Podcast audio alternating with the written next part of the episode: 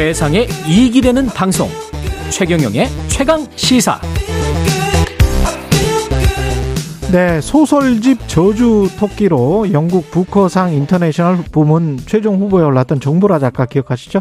지난 11년간 시간 강사로 일했던 대학을 상대로 퇴직금과 주휴 연차 수당을 청구하는 소송을 제기했습니다. 어떻게 된 일인지 정보라 작가 직접 나와 있습니다. 안녕하세요. 안녕하세요. 예. 어, 연세대학교를 상대로 연세대학교에서 11년간 시간 강사로 일하셨고 네. 러시아 문학을 가르치셨죠. 러시아어, 러시아 문화, 문학 다 가르쳤어요. 아, 러시아어, 러시아 문학, 러시아 문화. 네. 그랬는데 퇴직금과 수당 총 어, 수당이 안 나왔다. 네. 퇴직을 했는데 이게 지난 수요일에 또 공판이 열렸습니까? 네. 어, 이게 어떤 일이 있었던 겁니까? 어, 2021년 12월 31일자로 연세대학교에서 사직을 했고요. 예. 그 이후에 1월이 지나고 2월이 지나도 퇴직금이나 뭐 수당에 대한 안내는 전혀 없었고 예. 그리고 이제 그래서 주변 선생님들한테도 여쭤보고요. 네. 뭐 여러 가지 자료들을 찾아봤는데요. 어, 대학 강사는 대부분의 경우에 소송하지 않으면 대부분이 아니고 거의 뭐 소송하지 않으면 방법이 없더라고요. 그래서 이 길밖에 없다고 생각해서 예, 여기까지 오게 되었습니다. 아, 그러니까 원래 11년 동안 시간 강사로 일해도 퇴직금이 없는 구조였던 거예요, 지금이? 예, 뭐 20년이든 30년이든 시간 강사는 그냥 그만두면 끝인 구조인 거죠. 퇴직 퇴직금이 없어요, 원래? 정규직 교수가 아니면 그러니까 주지 않는 거죠. 퇴직금 자체가 없는 건 아닌데요. 네. 소송을 해서 싸워서 받아내지 않으면 그냥 그 절차대로 처리되지는 않는 구조인 거죠. 아, 제도는 있는데 네. 대학들이 관례적으로 그냥 안 주고 있다. 지금 제도가 생긴 것은 이 이것도 그 법정에서의 쟁점인데요. 예. 제도가 명시적으로 생긴 게 2019년 그 소위 말하는 강사법 고등교육법 개정 이후의 아. 일인데요. 그 이전부터 2003년부터 그러니까 한 거의 20년 전부터 강사도 퇴직하면 당연히 퇴직금을 줘야 된다. 왜냐하면 대학에 소속된 근로자였으니까 그렇죠. 퇴직금을 줘야 된다. 이런 판례들은 계속 있었어요. 그러니까 예. 사법부의 결정은 20년 전부터 계속 이렇게 쌓이고 쌓여왔고. 있고요. 어, 그게 명시적으로 이제 제도화가 된 것이고, 그 결과적으로. 그렇지만 대학에선 관행적으로 이제 그냥 안 주시고. 안 주시고 있는 거죠. 2019년 이후에 입법화가 됐는데도 안 줬다. 네. 그래서 지금 현재도 연세대학교는 2019년 입법화된 이후에 법이 만들어진 이후에 퇴직금과 수당만 지급하겠다 이렇게 지금 나오는 겁니까? 지금은 수당에 대해서는 연세대학교 측에서 음. 별로 안 좋아하시는 것 같고요. 아, 수- 수당은 전혀. 예, 퇴직금에 대해서는 8월 초에 안내가 왔어요.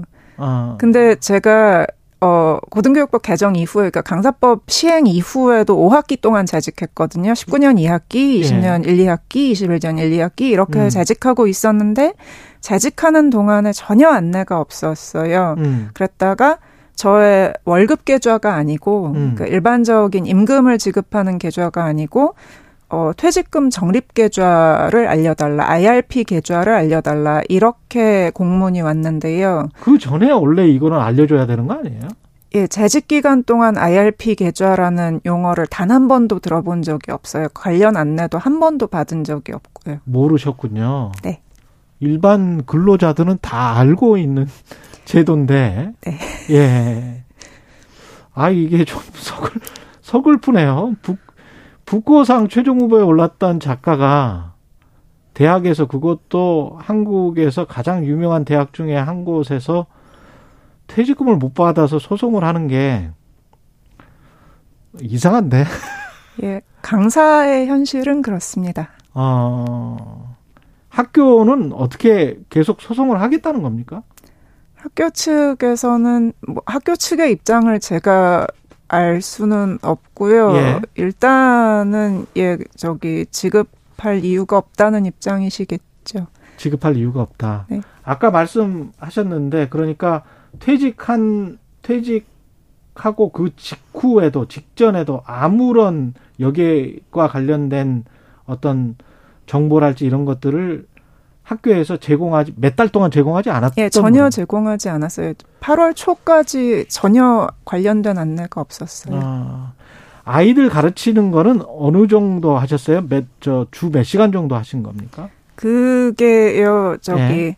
그것도 이제 학교에서는 그러니까 소정 근로 시간 즉 강의 시간만 가르쳤다 이렇게 말씀을 하고 계시는데 강의 시간만 노동이다. 예, 강의 시간만 가르쳤다고 하고 계시는데 학교를 다녀보신 분은 다 아시겠지만 강의 시간 이후에 그러니까는 숙제가 있잖아요. 선생님한테 그럼요. 질문을 할 수도 있고 뭐 진로 상담을 할 수도 있고 굉장히 여러 가지가 있는데 그러면 강의를 준비하는 시간이 있고 이후에 출석 체크하고 출석 체크를 입력하고 학생들의 과제를 출제하고 점검하고 평가하고 코멘트하고 학생들 질문에 대답하고 상담에 응하고 훨씬 길어요. 예, 그리고 성적을 관리하고 전반적으로 과제를 뭐 몇 번을 냈는지 안 냈는지 뭐 중간고사 출제하고 평가하고 기말고사 출제하고 평가하고 다 관리하고 계산하고 성적을 입력하고 이런 모든 시간들이 있는데 음.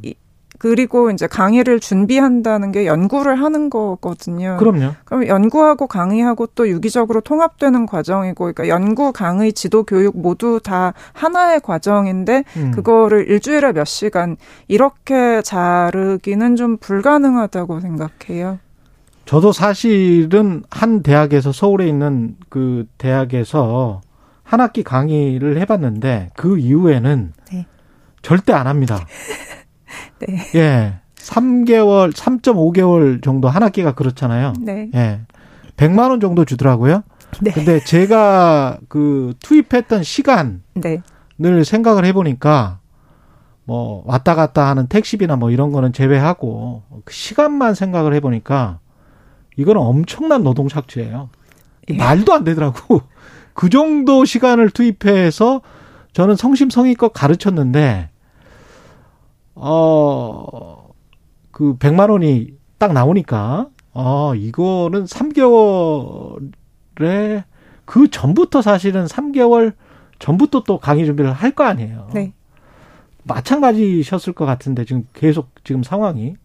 예, 그, 네. 그 부분이 이제 그, 런걸 제가 말씀드리고 싶은 거 예, 질문해 주셔서 감사합니다.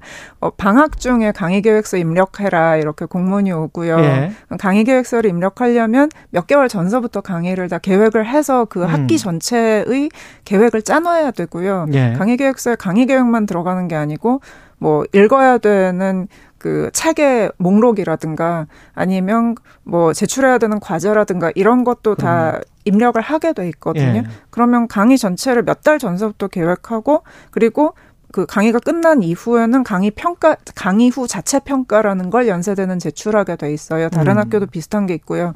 그러면 내 강의에 대해서 어떤 부분을 내가 노력하고 있고 어떤 부분은 보강해야 되고 뭐 학생들의 코멘트를 들어봐서 이런 점은 어떻게 수정을 했고 그런 것도 다 다시 이제 성찰을 하면서 또 입력하게 돼 그렇죠. 있거든요. 그러니까 강의가 끝 종강하는 순간 끝나지 않거든요. 예. 그럼 계속 이어지고 있고요. 그래서 그 강의 시간만 근로 시간이다 이렇게 말하는 것은 고등교육에 대한 몰이해가 아닐까 그렇게 생각하고 있어요. 몰이해와 더불어서 약간 좀 모욕적이더라고요. 네, 그런 측면도 좀 있죠. 그렇죠. 그렇게 느끼실 것 같아요. 그래서 일반적인 시간 강사를 어떻게 보면 대표해서 유명 작가가 소송을 내신 것 같다. 이런 느낌도 저는 받았거든요. 어, 저는 제가 유명 작가가 영광, 영광입니다. 된 것은 아주 최근의 일이고요. 예. 그 이전에 제 인생의 4분의 1 정도 강사로 살았어요. 음. 그렇기 때문에 저는, 어, 작가보다는 강사의 현실을 훨씬 더 잘 알고 있고요. 그래서 제가 이, 이 일을 시작하기 전에 이미 2003년부터 그 판례들이 있었잖아요. 네. 그러니까 정말로 앞에 나서서 이렇게 판례를 일구어 주신 선생님들이 계시고 또 이번에 그 강사법 제정 이후에 그 3년 임용 기간이 다 돼서 그동안 연구 업적도 쌓았고 강의 평가도 좋았고 학생들하고 굉장히 많은 것을 쌓아 올렸는데도 불구하고 해고되신 선생님들이 계세요. 음. 그 선생님들이 저한테 응원의 메시지를 보내주고 계시거든요. 예. 그러면 또 저희 동료 선생님들을 위해서라도 저도 작은 판례 하나 쌓아 올려서 예, 다른 강사 선생님들이 또 이후에 강사 선생님이 되실 후배들을 위해서라도 제가 같이 좀 나아가야 되지 않을까 그런 생각을 하고 있습니다. 그 이번 소송을 하는 이유 또 그리고 이번 소송을 꼭 이겨야 하는 이유를 지금 말씀을 하신 거네요. 네. 예, 정부라 작가님 입장에서는 그렇고 조주 토끼 예. 또 다른 작품 기대해도 되겠죠? 네. 예, 여기까지 하겠습니다. 정보라 작가였습니다. 고맙습니다. 감사합니다. 예, 9월 2일 금요일 KBS 1라디오 최경령의 최강 시사였습니다. 저는 KBS 최경령 기자였고요. 다음 주 월요일 아침 7시 20분입니다. 다시 돌아오겠습니다. 고맙습니다.